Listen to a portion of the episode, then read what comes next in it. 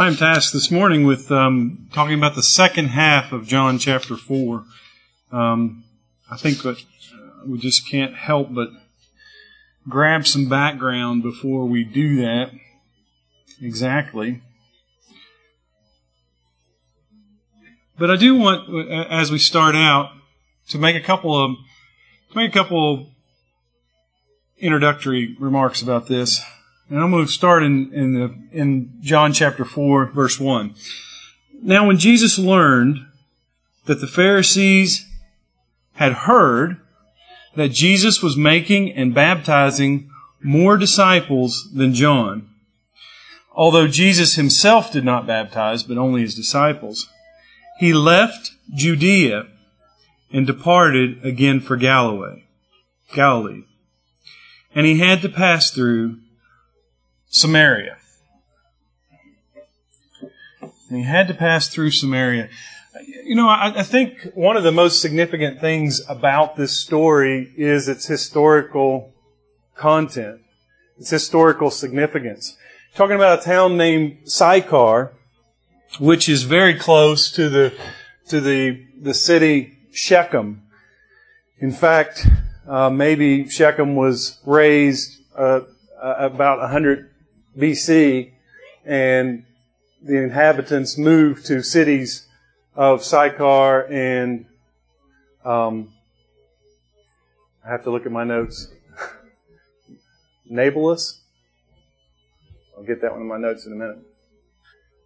But we're talking about we're talking about a historically significant place.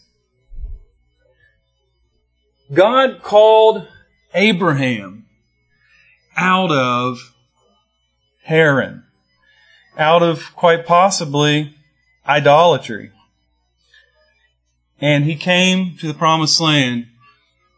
And where he came and built an altar, and later Jacob built an altar there too, was Shechem. So when Joseph's bones were taken up out of Egypt, where did they go? Shechem. When the bloody, the bloody tribes, the bloody children of Jacob found out that their sister had been violated, where were they? They were at Shechem. And in fact, when Jacob called for his army to bury, to, to, to be sanctified to God, they buried their idols right at a, a large oak tree or a terebinth tree right at Shechem. A lot of things happened here.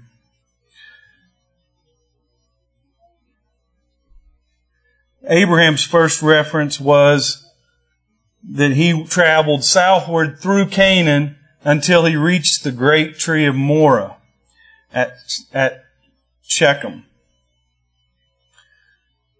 And we know that those great trees were often used as places of worship.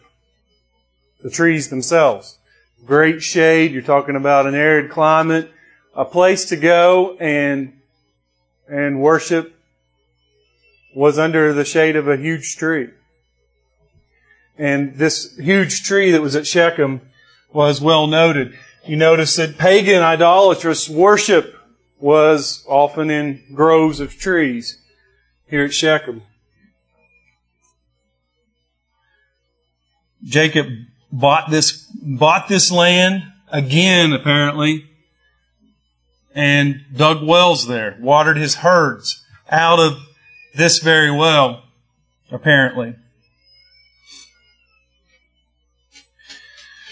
What may be most significant, in my mind anyway, is Shechem, or Sychar, is located between two mountains. Mount Ebal and Mount Gerizim. So, you know, you're looking at mountains here, a passageway between them, the place where they were commanded every year to read through the law, the blessings and the cursings. The blessings came, you know, and you're looking at maybe almost an amphitheater. You know, you've got somebody standing up on this mountain shouting the curses from Mount Ebal and the blessings from Mount Gerizim to a place that's very, very near these wells that Jacob dug and that we find this Samaritan woman at. So historically significant place. Um, Shechem's place of Joseph's burial, I already mentioned that. Abimelech, the um, son of Gideon, who arrogantly went to take this city. He went so close that a woman dropped a millstone off the wall, killing Abimelech. Happened right here at Shechem.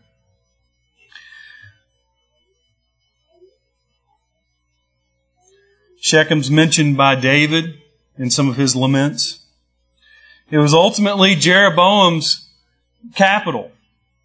After the, the nation of Israel was split into two kingdoms, the northern kingdom called Israel often, and the southern kingdom uh, of Judah.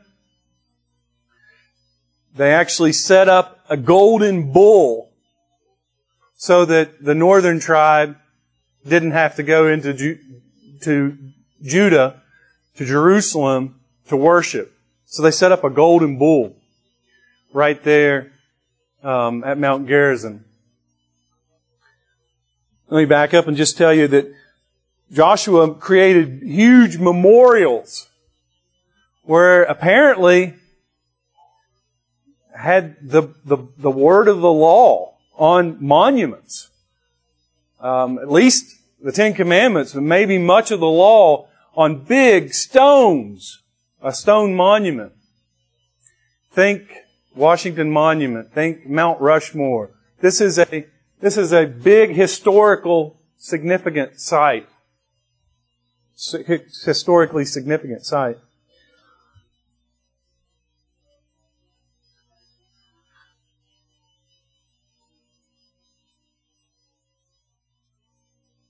And we know very clearly that the Assyrians came in about 722 and deported huge amounts of the people that were there in Shechem and that were there in Samaria and then began to intermingle with them. So you've got this quasi-religion that we've got this golden bull up on the mountain right there in the shadow of where Jesus is talking to this gal. So you've got this, this golden, golden bull. You've got people who believe in the Pentateuch they're very loyal to the Pentateuch, but they've got this Assyrian stuff mixed in. And, and just for the record, just as a author's note here, when you think Samaria, think Jonah. Think Assyria. Why did Jonah not want to go to the Assyrians? Because he knew what kind of God God was. He knew that God was gracious and compassionate and that if these people repent, He might just spare them.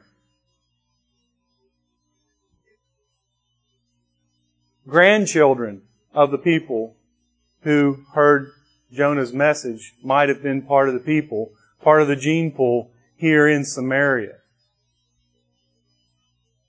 And we see Jesus with with a command from scripture, with a command, well, with a need to go through Samaria, with a need to take the most direct geographical route. You know, he's here in Judah. He's down here in the, in the, in the Judean countryside outside of Jerusalem. And what are they arguing about? They're arguing about baptism you know, John's baptizing people, Jesus is baptizing people, and Jews don't need to be baptized. All Jews need is the little ceremonial washing that kind of falls off the end of their robe and they're clean. I mean, they're not really clean. They're just ceremoniously, ritualistically, a religious rite kind of clean. So the Jews are getting more and more incensed. People are saying, is this Jesus' baptism or John's baptism? Although John even points out to us that Jesus himself wasn't baptizing people. But, you know, there's all this political hubbub. You know, the tweets are flying. You know, Jesus' baptism, John's baptism. What do the Pharisees or the Jews say about this? Jesus basically says, I've got to get out of here. My hour is not yet come. He doesn't say that in this passage, but, you know, almost as if I've got to get out of this, this politically, religiously charged situation and I want to take the most direct route to Judea. He's not publicly come out as the Messiah yet. Not really said those words. He's not necessarily said, I am. But um, he's getting ready to. And he picks maybe the oddest place in the world to do that if you think about it. So he had to pass through Samaria. In verse 5, he says, So he came to a town of Samaria called Sychar, near the field that Jacob had given to his son Joseph. Jacob's well was there. So Jesus, wearied as he was from his journey, was sitting beside the well. It was about the sixth hour. Archaeologists think that they have found this. In fact, there appears to be a, um, a monastery built called St. Photione. I hope I'm saying that right. Supposedly named after this Samaritan woman. Her name, supposedly, according to at least Orthodox tradition, was Photione. Um, so this monastery that's built there now, over top of Jacob's well, you know, I've read accounts of people going to it um, and saying, you know, that the water is about 60 feet, maybe even 100 feet below the surface of the ground. Um, but apparently a, a real live place that we still understand where it is today. Jesus is sitting beside the well. And, and I just want to point out, so Jesus, wearied as he was from his journey, exhausted, was sitting by the well about the sixth hour, which is about noon. Um, by the way, we would render things. So here he is in the heat of the day, and as Moon pointed out last week, uh, the well may be the farthest away. Maybe there were other wells that were in that area, but apparently this was the, the well that was the farthest outside of town. He's sitting there and he he's sitting there at about the 12th hour. Generally, women would go to the well at dusk. Um, you know, no one, this might have something to do with her status in this city, that she's in the heat of the day going out to the, to the well at noon.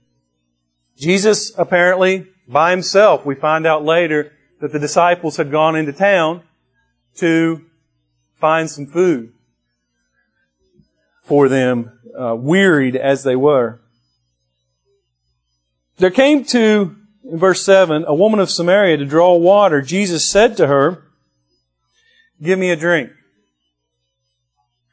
And, and I just want to pause and, and, and just say, look at what Jesus is doing. Jesus is asking something of someone that obviously, as it's been pointed out already, you know, somebody that Jews would not associate with. But he reaches out to her in such a way that he asks her to do something for him.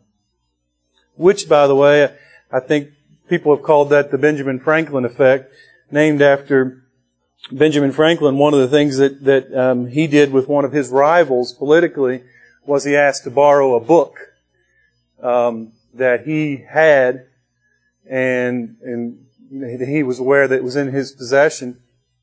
So he asked for something of a rival, which eventually gave them something to talk about, something to something to share, which was uh, you know quite tactical And I don't think that there was any, I, I think that Jesus was looking for a way to engage this woman. He was tired. He needed a drink. He asked for a drink. A beautiful way, by the way, to engage someone is to give them an opportunity uh, to serve you, and that's exactly what Jesus did. We find out in verse 8, for his disciples had gone away in the city to buy food. The Samaritan woman said to him, How is it that you, a Jew, ask for a drink from me? A woman of Samaria. The author makes sure we understand, for the Jews have no dealings with Samaritans. Jesus said, Jesus answered her. She gives him a bit of a sarcastic tone. You know, what, why would you, a Jew, ask for a drink from me, a woman of Samaria?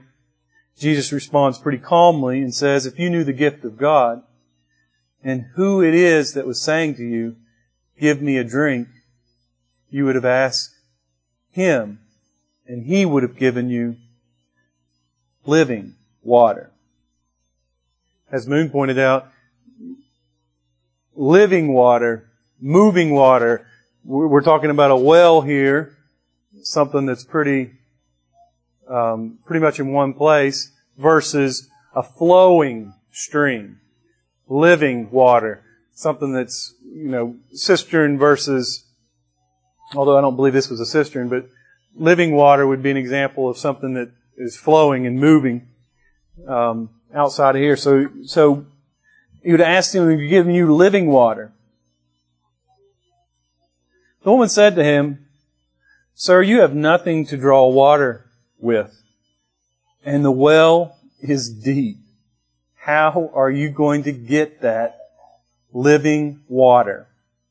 Are you greater than our father, Jacob? Jacob being somebody that they both can, can go back to, the Samaritans and the Jews, as their father. But you can hear the sarcastic tone um, when he when when he mentions that he wants to give her living water. Are you greater than our father Jacob?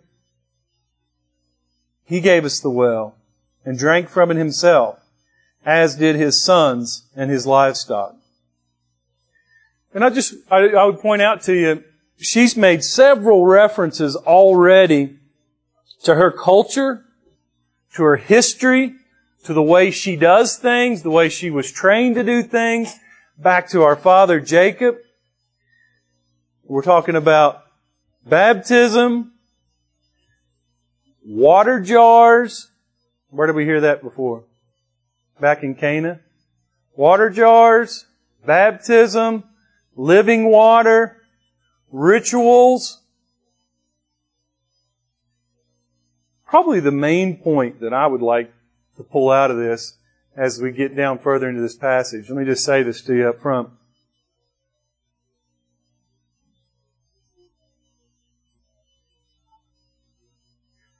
Are you relying on your ritual, your culture, the things even religiously that you've established? I don't, I don't know if you have ever lived in an area where the culture is so proud of where they live. But there are places in the world, sometimes even people wear symbols on their clothing that denote um, their place of origin, their history, their people. Um, you know, while some wear t-shirts or something like that, some people even, uh, when they're wearing something a bit dressier, will find a way to let that emblem find its way, uh, so that they, so that you make sure, so they make sure that you know what they stand for, who they are, where they're from, uh, what they're proud of. That's all this woman has been doing so far. She's been sarcastic. She's been, um, she's pointed out her religious background, and she's getting ready to do more of that in this in this area. And one of the things I would say to you, children and adults by proxy, you can um, you can grow up in a religious system. What you'll figure out about 50 years from now are all the various and sundry, many mistakes um, that people from Providence Bible Church made. You're going to look back on your hist- your religious history and you're going to say, "Wow, that was really weird. Why did we do that?" I think they really missed the point when they emphasized this thing about religion or they emphasized that thing. You know, I think it would be better if we did it this way. You know, you're gonna, you're gonna look back and, and think about those things. But I think the point of this passage is God is spirit and his worshipers must worship him in spirit and in truth. It's not just about the religious ritual. I think one of the things that we do well here at Providence Bible Church is every week we want to take the Lord's table. We think that's important. And I think it's important. Jesus said it was important. He said, you know, to do this and remember me. I think it's important. But just the ritual of eating bread and drinking juice is not going to save you. What you're going to have to do, children, is come face to face with the Messiah. You're going to have to come face to face with God yourself. And when you do that, people are, people in this book are reacting in a lot of different ways. If you're part of the religious establishment, you say, Oh my goodness, we got to get this guy quiet. If you're part of the crowd, you're saying, hey, free nachos. You know? This is good. This guy feeds you. He's got food. Hey, he's got extra wine, really good wine. You might be part of that crowd that's drawn to the fervor, but one of the things that I would encourage you to be is a worshiper a worshiper of God in spirit, in sincerity, in spirit and in truth. Sincere. In fact, when, when Joshua um, set people on Mount Gerizim and um, Mount Ebal, one of the things he was saying to them was, are you going to follow the gods that your fathers followed? uh, the Amorites? Or are you going to choose Yahweh, Jehovah? Choose you this day whom you will serve. And, and I guess that's our, that's our encouragement from this scripture, is for us to choose you this day whom you will serve. Let's go ahead and keep on with this narrative.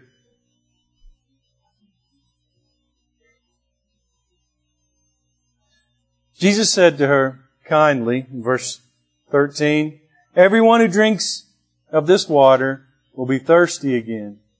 But whoever drinks of the water that I will give him will never be thirsty forever. The water that I will give him will become in him a spring of water welling up to eternal life. She's not getting this yet. Of course, Jesus is not necessarily laying it out there in a way that it's easy to get. He is kind of speaking cryptically, as he often does. Sir, give me this water so that I will not be thirsty or have to come here to draw water. Then Jesus crosses a line. He says, Go and get your husband, and I'll tell you about how to get this water. Jesus, by the way, doesn't um, doesn't shy away from what personal sin that she had in her life. Didn't shy away from her personal hardship. He or his disciples didn't shy away from the Samaritans at all they went straight into the town to buy food, which for a religious Jew, you know, you don't go into a Samaritan village to eat hot dogs. You know what? Well, they, they, I mean, is this kosher or, or, or what? What I'm asking myself. But they didn't seem to mind about those things because I think they had a, they had something that was much more important for her to see and something much more important that they were going after. Go call your husband and come here. The woman answered him, I have no husband. Jesus said, You're right in saying I have no husband, for you have had five husbands, and the one you have now is not your husband. What you have said is true. You know, divorce was rampant in in Jerusalem. Divorce was rampant in Samaria. Obviously, this gal had a habit of, for whatever reason, being in divorce situations. And as often happens in those situations, at some point, you know, you don't even bother getting married. You just kind of live together for a while. And Jesus called attention to that.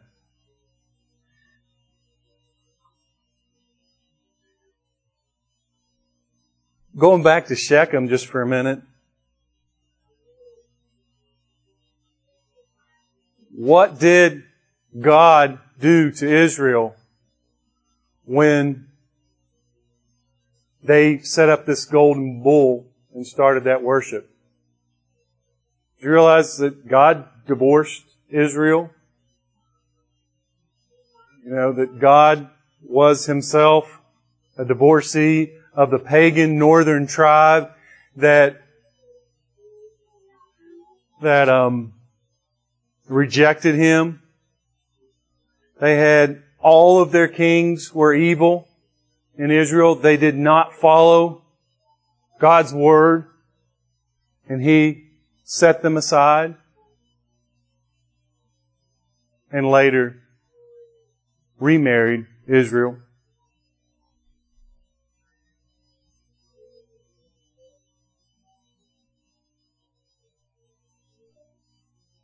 when Jesus said this, and I don't know how Jesus said this, some people suggest that Jesus was all knowing and knew everything, and that's why he knew her marital history. Of course, you know, maybe he's talked to people around the, um, maybe he, this wasn't the first person he encountered at the well. Maybe he was talking to somebody and, oh, here, here comes, uh, Lila Jane, Photonia, you know, you know, she's had five husbands. And she's living with a guy that's not her husband now. I don't know. Sometimes people tend to think that Jesus was omniscient at all times. I tend to think that he, and I'm not trying to make this a doctrinal statement of the church, by the way, but I tend to think he veiled much of his humanity while he was here, and that was the whole point of, of, of veiling that, or veiling his God, sorry. He did not veil his humanity. That's even worse. of a theological statement I'm making now. anyway, he veiled a lot of his deity and he wasn't just because he was Jesus knowing everything that was going on. I tend to think that he was more human and what he got that was divine revelation was that, was, was divine revelation that he got. And it doesn't point out that, that, um, doesn't point out specifically in the scriptures that this was divine revelation. But let me tell you something. She thought it was. She's like, apparently, you know, we only probably have fragments of this conversation, but apparently from what John said, or the way John presents it, that's the point at which she says, Sir, I perceive that you are a prophet. And I think just thinking through when she says that, I think my temptation is to say, I think that you might be a prophet. Apparently, the Greek is a little more specific here in that she's putting forth the idea that I believe, I perceive that you are a prophet. Maybe it's as a result of this. Maybe it's a result of a lot of things that he said. Maybe the light bulbs are just coming on. So she asked the prophet, some place that she thought she was going to get some divine revelation. She says, what was the first question on her mind? Let me just point it out to you.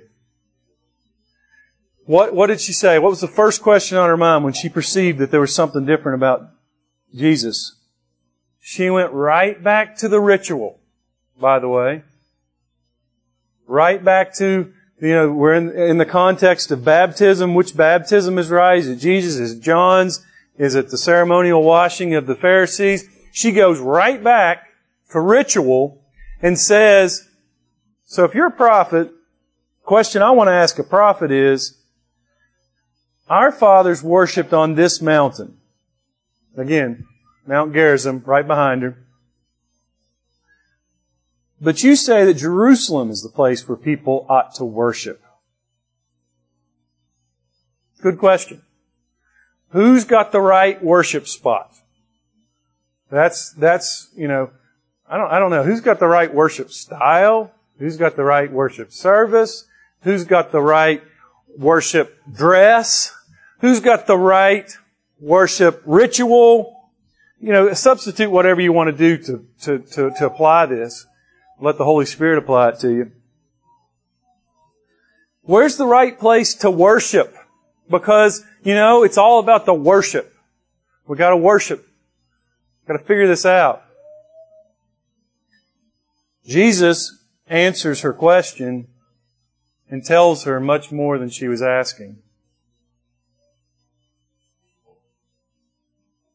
Jesus said to her, Woman, believe me, the hour is coming when neither on this mountain nor in Jerusalem will you worship the Father. So it's an interesting turn of phrase there. He says the hour is coming and it is now here.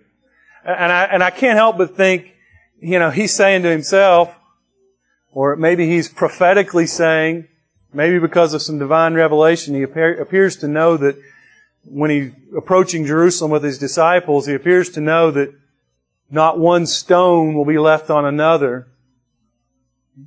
When Titus comes through, he just, he razes, he, he destroys Jerusalem.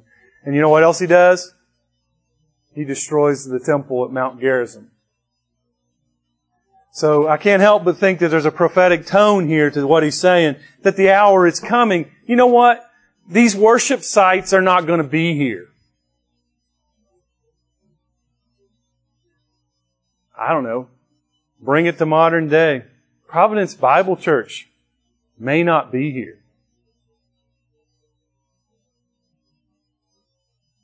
What's important? The time is coming and it now is. When neither on this mountain nor in Jerusalem will you worship the Father, the true God. And, and it's interesting that he uses the word Father there too, just thinking that through. If you say the word Father, what does that imply? A Son?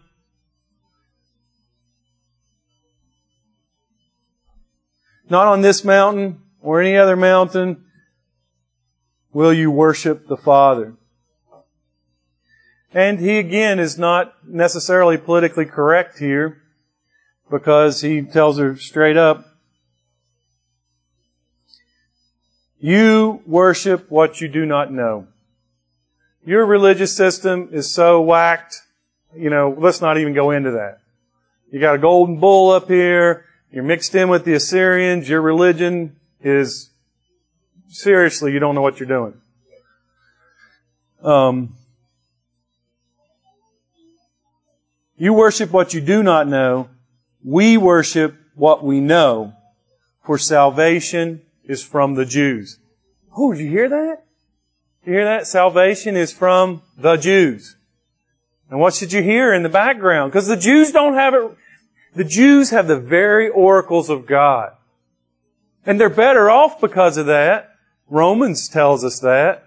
But guess what? The very oracles of God, not good enough. If, and I, and I think this is a good place to hear the gospel, children. And I say children because it's so obvious to say it to children, but I'm telling you, it's adults too. I mean, we need to examine ourselves. What is our worship? Who are we worshiping? What kind of worship do we have? Do we really think that what Jason did this morning is worship? Or is that a piece of worship? Or is that a symbolic of what might be happening in your heart? And I say to you children, just because you grow up in a Christian home, and just because you go to a church that I think does give a pretty clear gospel message, um, I, I, do think, I'm sure we've messed up so many things that I don't even realize. I'm, i know we've messed up some stuff because I figured that out. But I'm sure there's tons of things we've messed up that I don't really even realize.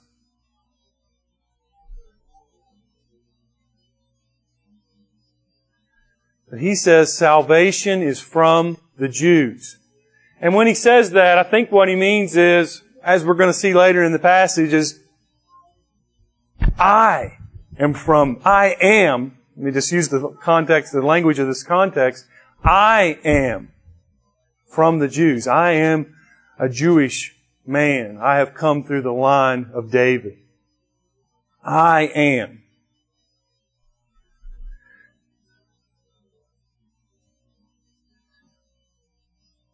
The ritual is not as important as the object. The object of your worship, children. You can grow up in a Christian home. You can grow up knowing the very oracles of God and live like every pagan that's around you. And it all happens right in here, right in our heart, in spirit and in truth.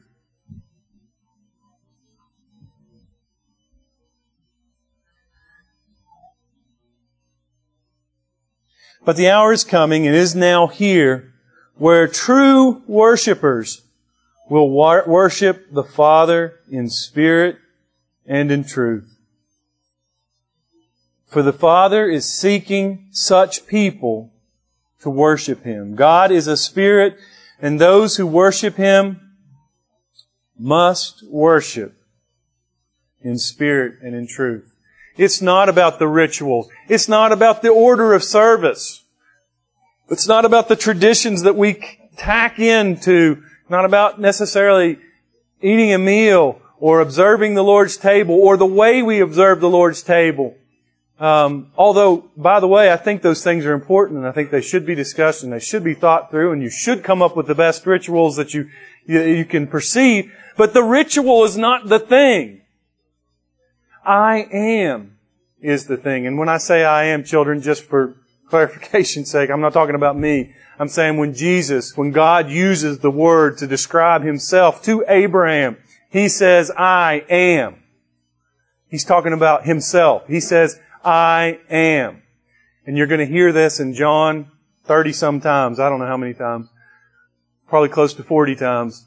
Jesus is going to say, I am. And he's going to say, several times, he's going to say, I am the bread of life. I am, um, Uh, I am the door. I am, he's going to use symbolism, but mostly what he's trying to communicate is, I am Yahweh. I am God. So what's the most important thing to get right in worship? It's not the style of music.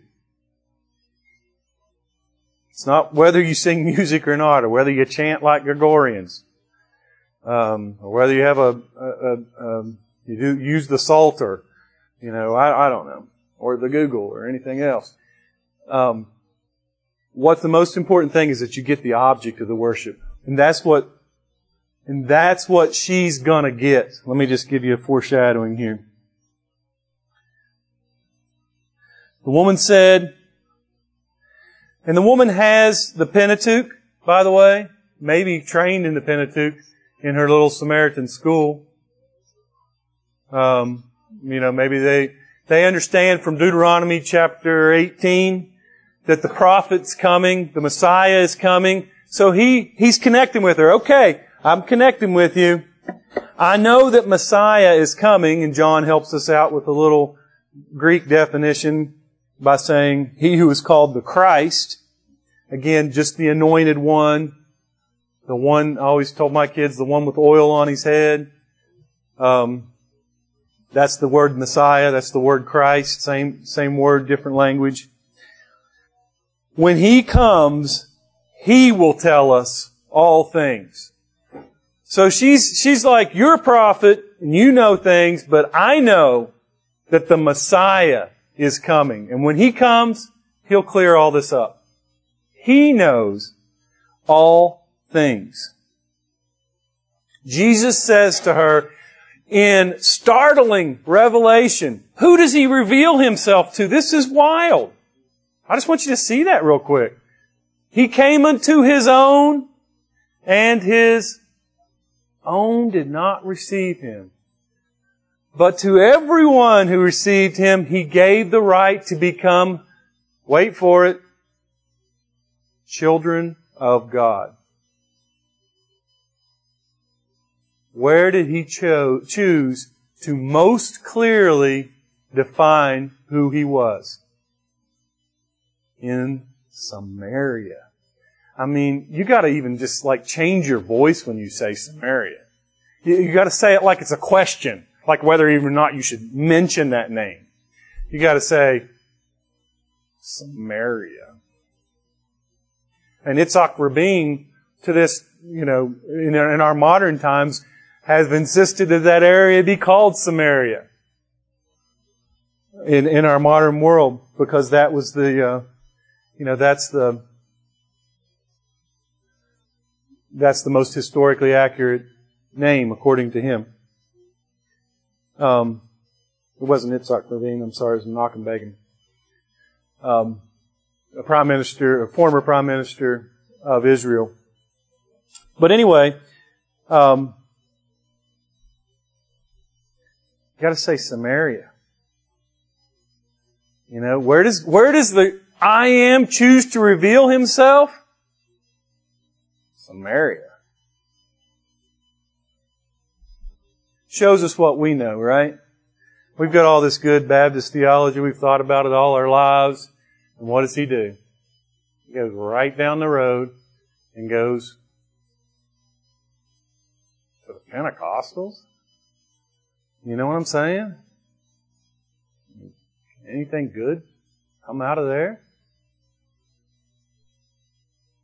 Or he goes, but the point is, he reveals himself to people who are true worshipers. And true worshipers worship Him in spirit and in truth. Jesus said to her, I am. Maybe a better way of, of, of shuffling that out, but we still have it translated. But just listen to him. He says, I who speak to you am He. Shorten that down in there. What he was saying was, I am. I who speak to you am. I am He.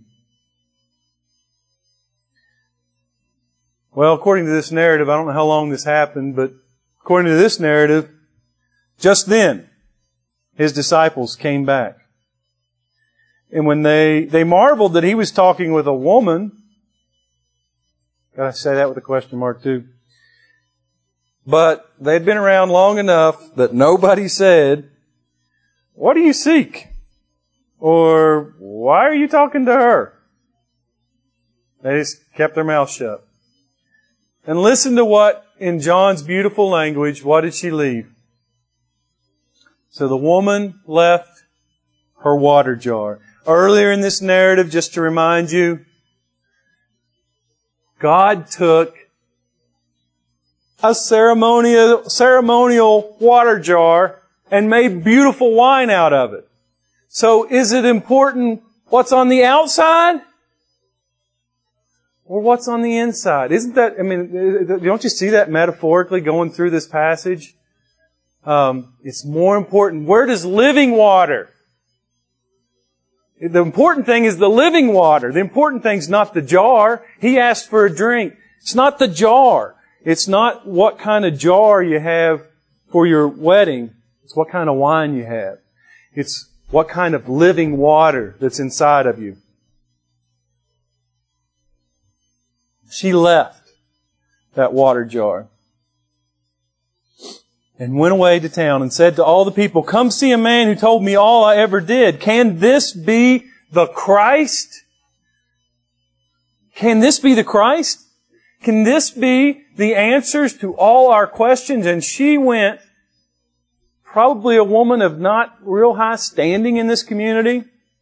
You know, she's the kind of woman that when she comes up towards your husband, you kind of step in front of him. You know what I'm saying?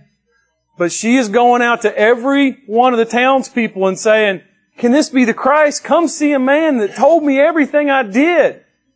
Which I don't know how long that conversation was, but at least pointed out one thing to her.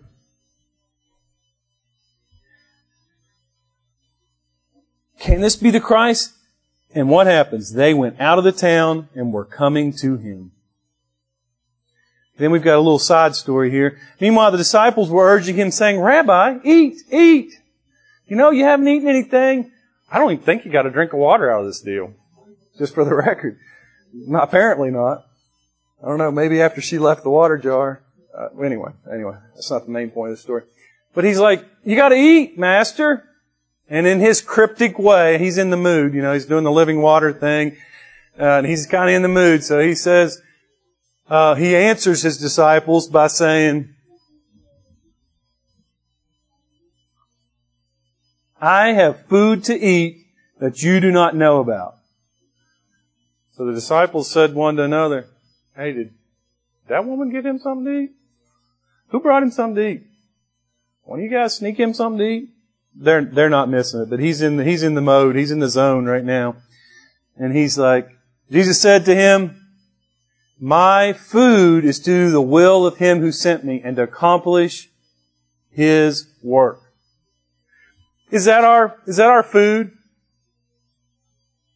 I mean, is that what's really important to us? You know what we do with our lives, by the way? Just for the record. We do what's really important to us. And he's saying, me revealing myself to, as the Messiah to these Samaritans is more important than eating. Apparently more important than drinking. Um, wearied as he was. My food. And, and, and I'll just ask us all, what is our passion? What, you know, what is your passion? What, what are you spending your time doing? What are we spending our time? What is our food? In fact, you know, we're getting ready to have a fellowship meal, something that Christians have done for, you know, centuries. We're getting ready to have a, a fellowship meal. Is the most important thing who made the best food? Or is the most important thing interacting with each other, enjoying each other, sharing our burdens, sharing our joys, sharing our sorrows, becoming one body, one loaf, to, to borrow from Jesus' cryptic messages. Becoming one loaf, is that more important? Or is it, you know, who's got the best casserole?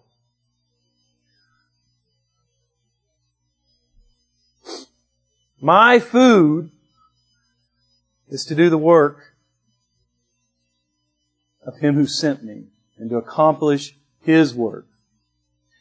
And then, as many commentators have pointed out, in, in marvelous illustration form, here comes a bunch of people from the town of Samaria, a Samaritan town, Sychar. You know, they're coming with all their little white clothes on, quite possibly, they would wear in harvest time. And he says, do you not say, There are yet four months, and then comes the harvest? Look, lift up your eyes. and see that the fields are white for harvest. All these people are coming towards him. Already the one who reaps is receiving wages and gathering fruit for eternal life, so that the sower and reaper may rejoice together. For here the saying holds true. One sows and another reaps.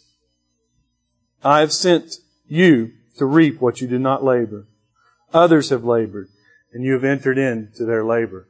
Jesus has done the hard work of confronting a woman.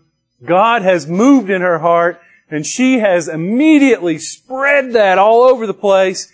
And here comes the harvest. You guys have been out at Wendy's looking for something to eat. But let me tell you something. My food is to do the will of Him who sent me and accomplish His work. That's more important. And here they come. Now, as these people come and Jesus ends up staying there two days, and man, I'm telling you, that must have been a Bible college education in like two days. I bet you they didn't eat, they didn't sleep, they just stood there at the feet of Jesus doing what was important. They loved it. But he said, go, go, go reap what I've sown. Many Samaritans from that town believed in him because of the woman's testimony. He told me all that I ever did. So when the Samaritans came to him, they asked him to stay with them, and he stayed there two days. So he's there two days, and here's this next one. They believed in him. Of course, we see earlier in this book, Jesus didn't entrust himself to every man because he knew what was in the heart of every man. But they stayed two more days learning about Jesus, learning about what he said.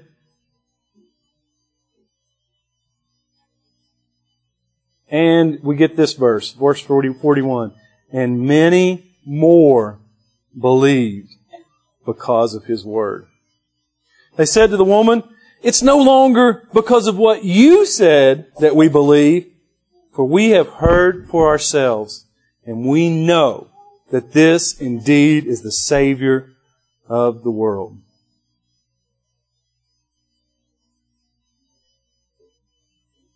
Tell your friends. But let me tell you something. In your evangelism, it's not the right plan. It's not the right ritual. It's not necessarily the Romans road. I have nothing against that. I'm not trying to preach against that. But it's not necessarily the strategy that you use. It's that you share. It's that you share, but people have to interact with His Word, are the words that are in this, this passage. They've got to come to God themselves. So you can sow, but it's God that gives the increase. It's Jesus that's drawing this woman. It's the Holy Spirit that's drawing this woman in. And with her, remarkably, the town of Sychar. And so appropriately, what's the next verse? For two day, after two days, he went on to Galilee, to his, the Jews, to his people, to go share the good news about who he is because salvation is from the Jews. And what's the commentary here? Even before he leaves, the way we get it in the story. For Jesus himself had testified that a prophet has no honor in his hometown. So he came to Galilee. The Galileans welcomed him, having seen that all he had done in Jerusalem at the feast, for they too had gone to the feast. What happened in Sychar is weird. I mean, if you were telling this story, I don't think this is the way we think the story's going to go. These are the underdogs. These are the outcasts. Jesus went there and proclaimed a clear message of his messiahship. And what happened? They came out in droves. This never happened in Judean cities. You know? A whole city didn't convert. In fact, what's he end up at the end of his ministry saying about Chorazin? Bethsaida. Capernaum. He said, if I preached like I preached in Capernaum, people in Sodom and Gomorrah would have repented. But you guys are hard-hearted. Take that with you, guys. Take that with you about your worship. The gospel does two things. The go- listen to this. The gospel does two things. It finds an open heart and opens that heart and makes that heart soft and humble. Who did he choose? A woman had five husbands. The one she was living with now isn't her husband. That's how he, that's how he chose to sow the gospel into a city of Samaritans.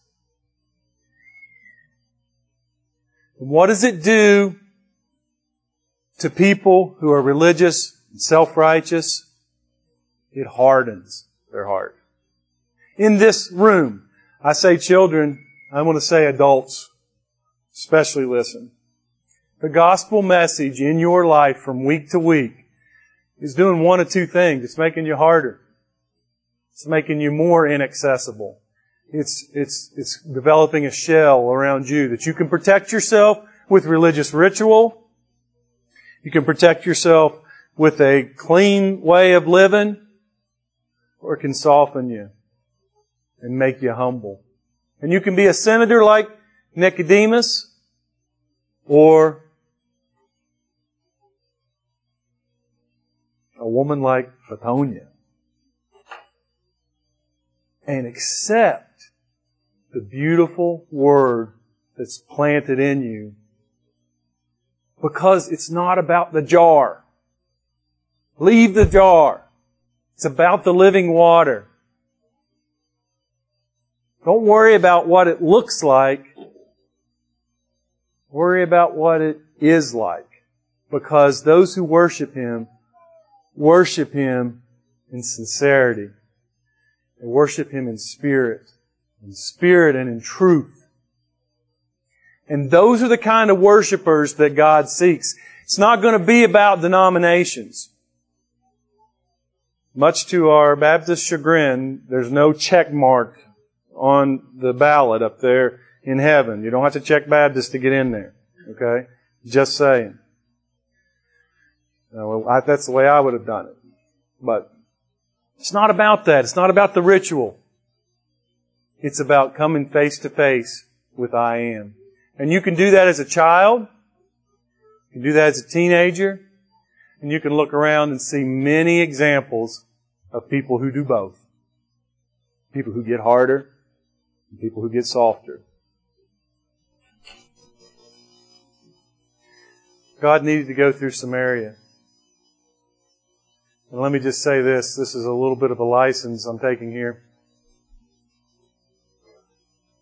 Unless you become like these Samaritans, you'll never enter the kingdom of God. Father, thank you for this passage. Thank you for your scriptures. I know that there's so much more in here we could have mined today. Uh, I'm thankful for for this account that you have written for us that we can know that Jesus is the Christ and that by believing on Him we might have life in His name.